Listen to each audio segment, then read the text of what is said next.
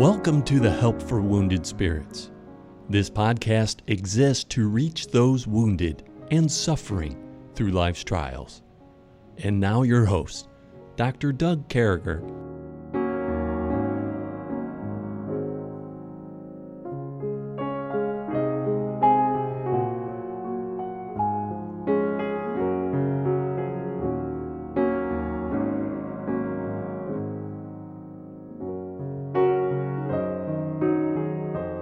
Great to be back with you, folks. What an honor it is that you would tune us in on your broadcast here and let us be part of your day. And and uh, thank God for you. And Kevin, I was just thinking about these folks, and we were just praying for them, as a matter of fact. And just the the, you know, I mean, it's a big deal when somebody gets up and they make this part of their day and make this part of their devotion and I'm so thankful for that. And I know there's yeah. there's people out there Kevin, I mean they're driving to work, they're in between appointments and uh, it's freakishly weird just the number of healthcare workers and missionaries and first responders and veterans and uh, you know homemakers and and uh, all of them working so so hard and and we're just we're just honored to be with you and uh, we thank you for that. It's a big deal. So, how are you, Kevin? I'm doing well, especially after what you just said. I'm I'm feeling real humbled by the fact that yeah, not not only am I honored to have you invite me, but it's honor that these people are are tuning into your broadcast. Oh, and we're thrilled to have you, brother. And and we come across. Uh, well, let me say this first. I heard a, a, little boy told me this the other day, so I got to share it with everybody. So this little voice uh, said to me, and, and, you know, when you're in the Carolinas, they call you Preacher Carriger. And he said, Preacher Carriger, you know, and I think this kid's about eight, eight, maybe nine years old. He says, Preacher Carriger, he said, what did Jonah's family say to him when he left Nineveh and finally got home? And I, I said, I don't know. What did he say? What'd they say? And he said, that sounds pretty fishy to me. So anyway, I thought I'd share. Little boy told me that. Yeah. And that is a true story. Well, that's a true story. He told it to me. Obviously, we don't know what happened with Jonah and his family. We know there was no text messaging going on back then. Man, I don't want to go into Nineveh. These people drive me crazy. They're no good. I don't want to. You know, the best prayer letter in the history of prayer letters and uh, old Jonah, man, he he mm. just uh, hmm. his heart wasn't right. So here we are. We find ourselves, you know, th- there's a label that I looked up and we're talking about stiff necked, and we're actually using it from this expression, hardeneth his neck. And so the same idea is being stiff necked. And, and I wrote down words years ago in my computer from a seminary class that what does it mean when we harden our neck or stiff necked people? And it's all over the place in the Bible, but it's this idea of, you know, being an antagonist, being stubborn, being argumentative, uh, going into detail to distinguish our points, being prideful. You know, this continues on from where we were going to, but over and over again, uh, this continues on. And I, I, looked up, the, there's a lot of verses I got to choose from. And I, I chose Second Chronicles over here, 36, 13. And he also rebelleth against King Nebuchadnezzar, who made him swear by God, but stiffened his neck and hardened his heart from turning unto the Lord God of Israel. And, and you know, so it's a bad thing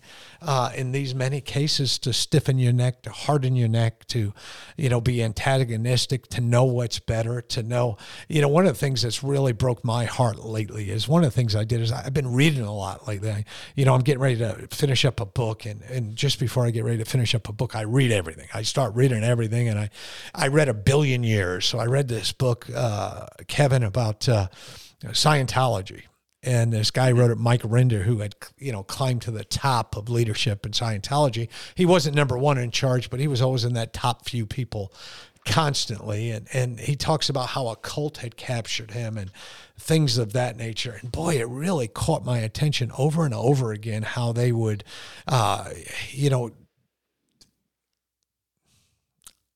they would actually hire private investigators to park out in front of people's houses who left Scientology. And and try to get garbage on them literally grab their garbage literally try to see you know if there's any bad things they're doing so they can tell well they left but they were no good you know they were involved in this this and this we we have proof from mm. their garbage can and all those terrible things and uh, then i read a book Shelley Hamilton's book uh, god is always good and, uh, and and talking about her her dear son Jonathan uh, Hamilton, who was part of the who wrote that song of the same name. He wrote the music for the song.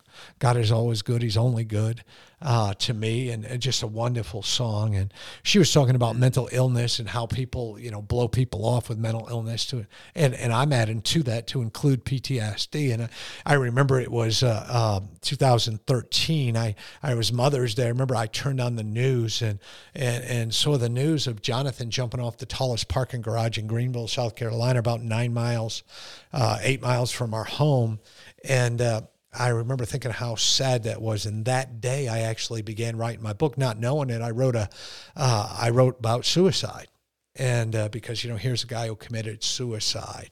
But in that book again you know there was traumas going on all over the place and people were doing this family wrong as they sought out help and we never want to be there. And then i wrote a book uh, i grabbed a book uh, uh, this guy was a movie television star one of the biggest in the country and he wrote a book and he was talking about how five years old his mom threw him on a plane by himself uh, with only the flight attendants to watch him to go live with his dad, to stay with his dad for a summer, and, and how that trauma changed his entire life. And because of the alcohol, drugs, and all that. And it, it made me think about what we do, brother. And what we do is we help people find those traumas so we can find the triggers and find God's answers from the Bible to help people. And, and all three people I mentioned had been through the fire, all three of these books. And there's just a world filled with people hurting today, brother Kevin. And and and and then there's you got all these people, these hard neck, these stiff necks. You know, Shelley trying to, you know, these Christian counselors. Well, if your son would just pray and get his heart right and really get saved, he wouldn't he wouldn't have schizophrenia. You know, he he he wouldn't be dealing with this bipolar thing, and he wouldn't need medicine. He shouldn't take medicine, and and all these overnight doctors. You know, I preach from the mm. pulpit, and then this kid gets on a plane at five years old telling people they threw me on a plane. I was afraid for my life life. I never slept another night through that. And I and and you know this billion year guy saying nobody ever told us the truth. And and then I was you know eight nine years old and and I was told this is the truth that we're helping the world. And and the story's so bizarre. And you say, brother Doug, you're, you're hopping on this soapbox. What are you trying to tell us? I'm trying to tell you that thank God that today on this podcast and our broadcast, wherever you are, we're opening up the true and living Word of God.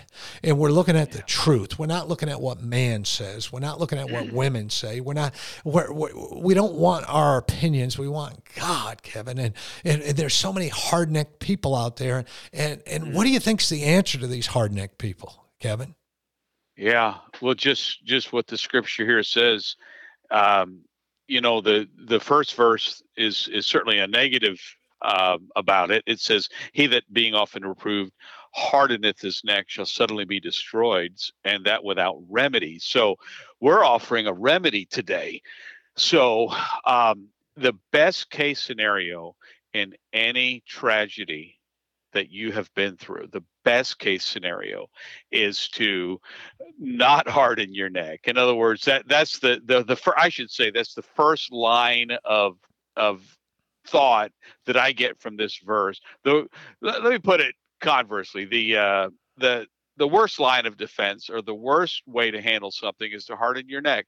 You know, I'm thinking of hardening the neck. I've met there was one guy I met. I can't remember what he had gone through. He might have been a combat veteran or anyway, he was just through some kind of junk. And he was a poster child for the hardening neck society because, or the hardened neck society because he wouldn't, he wouldn't, um, he wouldn't look at you if if unless he wanted to in other words it would he felt he was stooping himself to turn his head to look your direction even though you're talking to him about true things and good things and like you're engaging him in a in a real affable way. In other words i'm just going to make something up. So if this guy here was a combat veteran suffering horribly inside you know and and so i say hey can i invite you to church? We have a great thing going and we just we love you veterans. Thank you so much. And they just you know, just in other words, I'm going to ignore you. So that that you know that's a hard one fashion of hardening of the neck and then when they this is the the textbook case when they finally do engage you because you you continue to show the love of christ they turn and they're staring at you they're in your face with a wide-eyed look of okay you got my attention.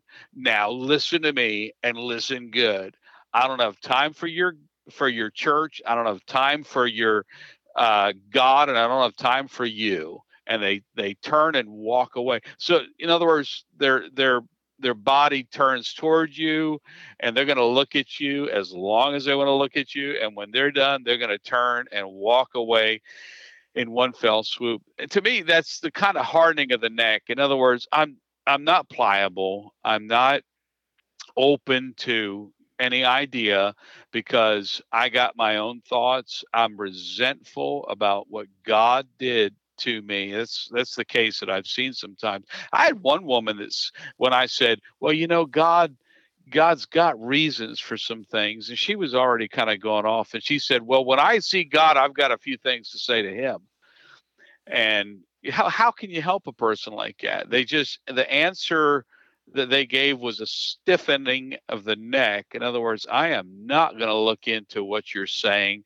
I'm going to look at it my way and i'm not going to look at at you in the standpoint of anyone other than get eh, you know get away from me i don't i don't deserve uh, the way i was treated and no one's going to convince me otherwise and that is not helpful that's the worst line of response to a, a, trauma. Unfortunately, we do it sometimes, but yeah, I, yeah. I have seen you know the the the good the positive response would be to say, you know what, give what do you got to say? In other words, if yeah, someone's trying to help me, what uh, t- tell me what you got to say. And boy, you could when someone that's hardened because of trauma sees the love of God in you. Sometimes you can see that stiff neck stiff neck melt, can't yeah, you, Doug? Yeah, you, you sure can. And hey, folks, we'll be right back. We got to run over and let those stations do what they got to do, but we'll be right back with you. Hang with us.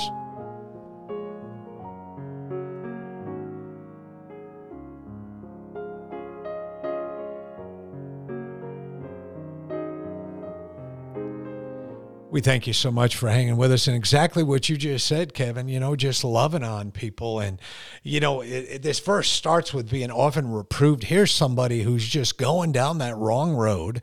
And what an example you gave. You know, you can they look at you, man, they just get angry, they get caught up in themselves. And, and again, it goes back to, you know, these previous chapter coming out of 28, dealing with rebuking, dealing with, uh, you know, people. God is not a respecter of persons. He doesn't care if we're mad. He doesn't care if we're angry.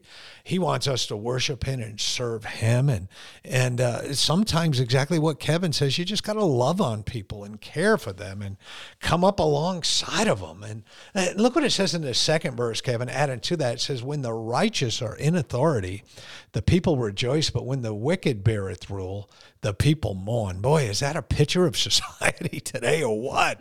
And uh, and and you know again i mean this is you know it's real uh, it's real simple to get this. Sometimes you know god decides who our leaders are.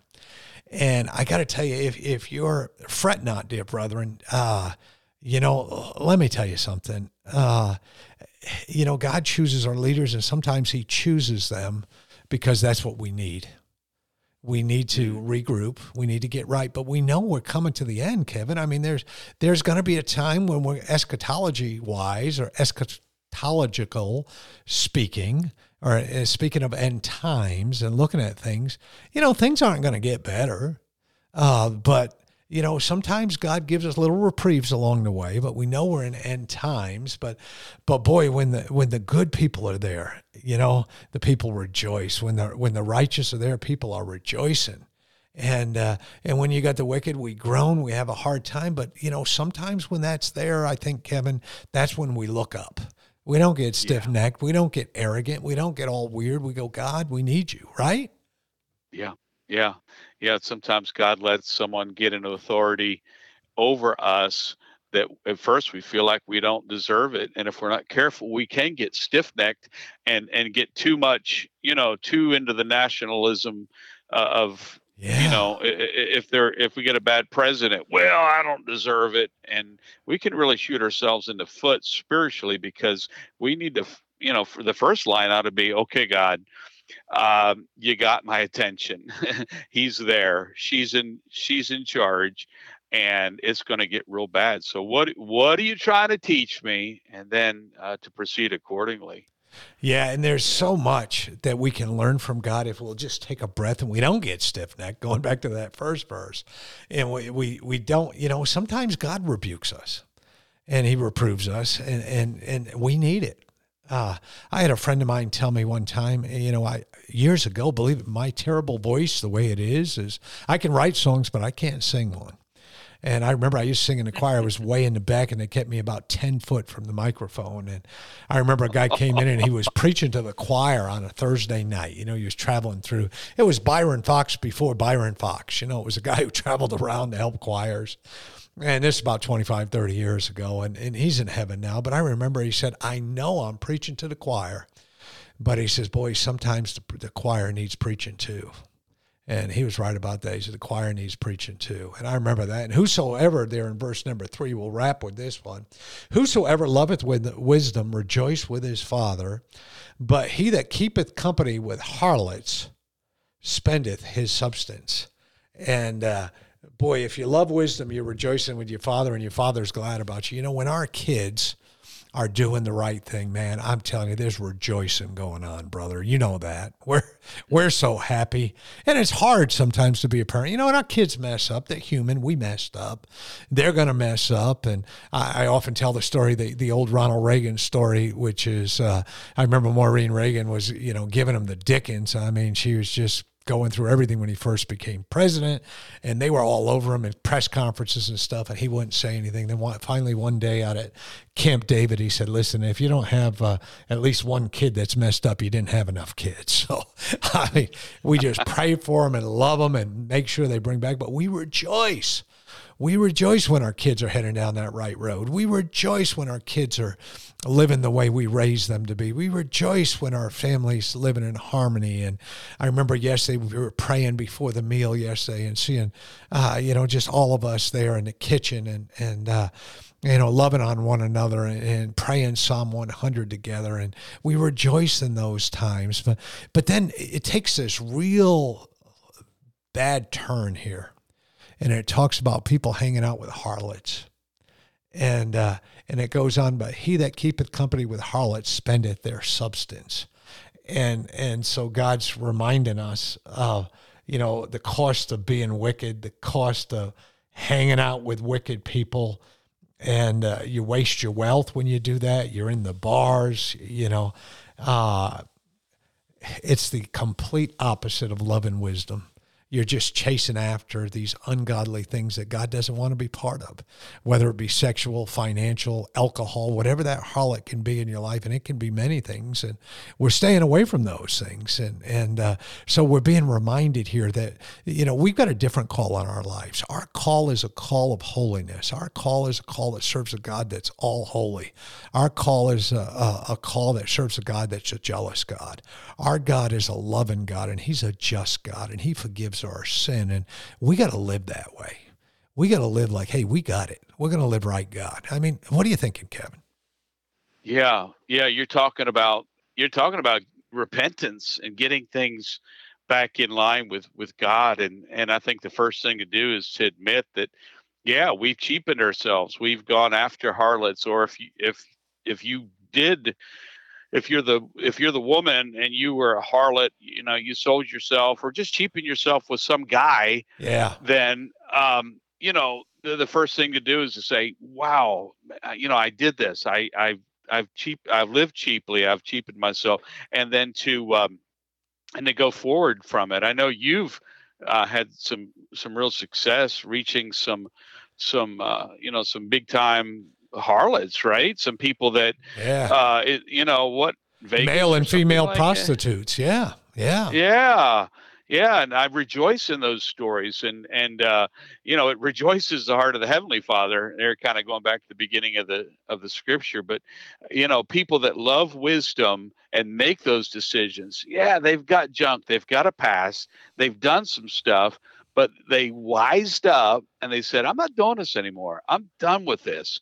And boy, there's a Savior that that uh, invites that kind of turn. There's a savior who's is like the prodigal son's father looking down the road, waiting for us to come to ourselves and say, How have I hated wisdom? How have I done stupidly with my body and I want to just get this thing I want to get it behind me and right. thank God he heals up the the the mind and the heart and the emotions and takes time but it it is it's uh, what he delights to do and God loves to take those of us the broken ones the messed up ones and uh, you know wasn't all that long ago I was sitting across from a lady and I mean, she was in the fire for four or five years of her life. An abusive husband. He beat her, hurt her, uh, stole from her, cheated her wrong, did things.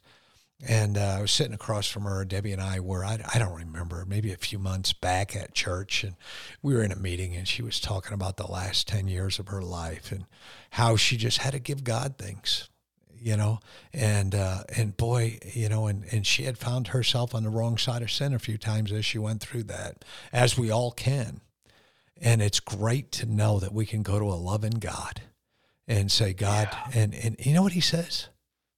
He says, just you know, all right, you know, move out and sin no more. You know, I'll put it half army, half Bible there move out. You know, do what you got to do and stop sinning. Don't do it anymore. Go and sin no more. Boy, don't we? Don't we? You know, sometimes we we just get so hung up and say, "Man, I messed up. I did this. I did that. I I thought these things. I was hooked on pornography. I was hooked on this. I was hooked on that." And God says, "Stop it. Go and sin no more." You know what you did. Repent of it. Get right of God with it. Get right with me restore that relationship with God that only comes after you uh, repent of these things, that restoration comes. And uh, boy, yeah. when God restores you and He touches your life and says, "All right, you had a messed up husband, you had a messed up wife, you had you had a messed up life, you had a messed up time period of your life, but go and sin no more, because I've taken your sin and I've hid it as far as as the east is from the west."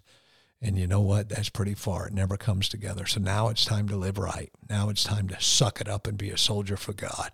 Now it's time where excuses don't work anymore. Now it's time we put a smile on our face. Now it's time we know that God's got our backs. Now it's time we don't live like the heathen in the world live. Now it's time that we go and sin no more. Move out sin no more. It's time to live that life that only God can give you, and He'll give it to you right where you are. We sure do love you, folks. Please listen to every word Brother Eric has to tell you. Know for sure about Jesus Christ being your Lord and Savior. And uh, folks, if there's anything we can do for you, Doug at woundedspirits.com, Help for Wounded Spirits. Kevin, thanks for spending another week for us. We look forward to another one with you. And uh, you folks, make sure you drop by and say hi to Kevin at Kevin Raub, R A U B. We sure do love you all. May God bless you. And hey, with that smile that only God can give you today. Thank you.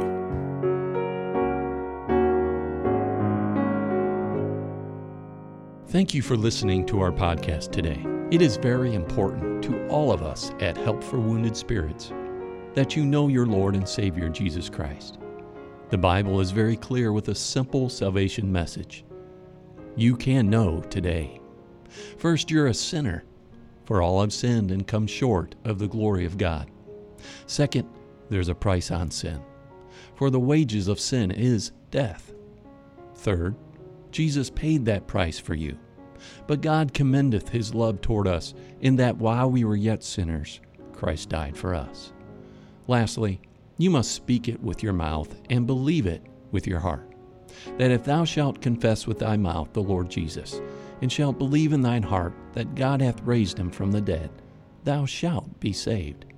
For with the heart man believeth unto righteousness, and with the mouth confession is made known unto salvation.